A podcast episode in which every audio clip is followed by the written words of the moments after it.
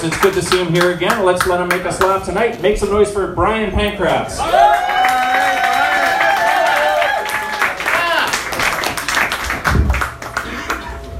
Sup, my peeps? What's up, Brian? You guys like all those like super old timey references Andrew was throwing down? Yeah. His, his haircut made him look like Captain Kangaroo. Hands up, you know who Captain Kangaroo is. Well, you're way too young looking to be watching children's television in the 60s. Anyway, the classic. Not really, the guy's creepy. He's got that red jacket and that uh, bowl cut, the sideburns. Anyway, I got good news for everybody. Got a new job today. Thank you. It's my sixth job this year. Nice. You could almost, I don't know, maybe I don't look like it, but I'm very polyamorous. How do you say that word?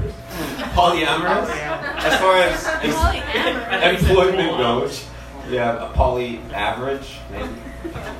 yeah, I got this new job at the Honda dealership in Duncan.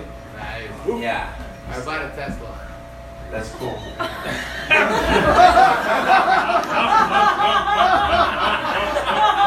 the, the reason why I like this dealership is because they're not one of those stupid dealerships that like puts the hood up on every car on the lot. Because how does that sell cars? A whole line of cars that look like they're broken down.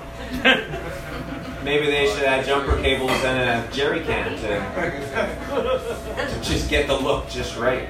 Because that's what I'm looking for when I'm out car shopping. Which car looks the most broken down? And of course, the balloons. Balloons sell cars.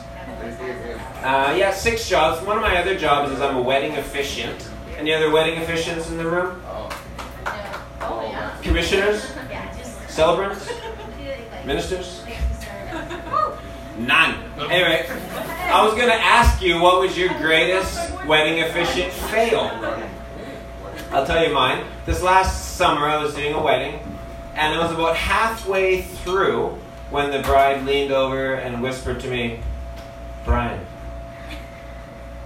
my name's Kimberly, not Lindsay. So I looked out on the crowd. They're all laughing. I looked over to the groom. He was not laughing. I looked over at her father. He was laughing. And he was a dick because he said, Hi, Lindsay. And under my breath, I was like, Fuck you, old man. You couldn't even get your line right. All you had to say was, Her mother and I do. And you said, Me, I do. I entrust her to his love and care. Asshole. I felt like entrusting my fists to his face's love and care.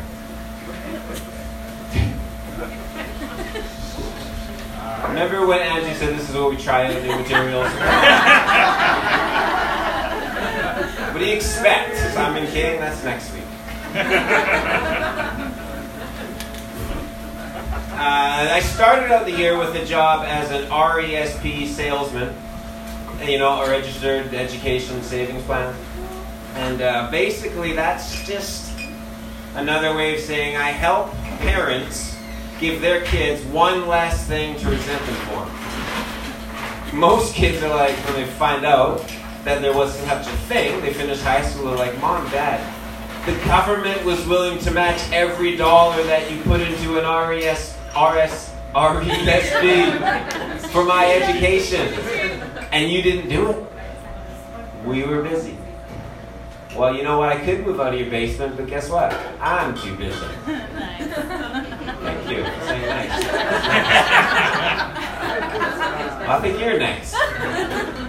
Um, have this. Uh, uh, one of my other six jobs is I'm a SkipTheDishes uh, career. In other words, I'm like a drug dealer. You know, I deliver sausage McMuffins to type 2 diabetics living in their parents' basements because their parents never bought them RESPs.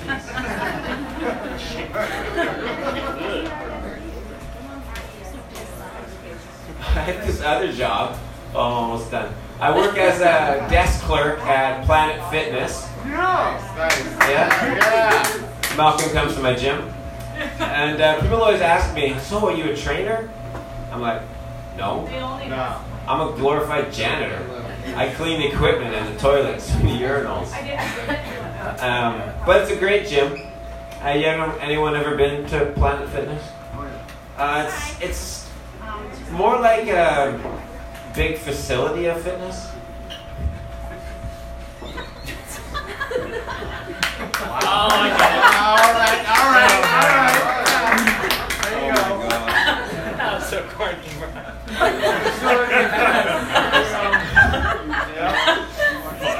Yeah, Planet Fitness is more catchy, I guess, than big facility of fitness.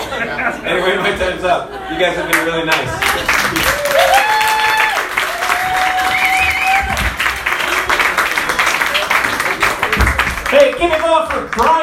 Pankratz, the angry.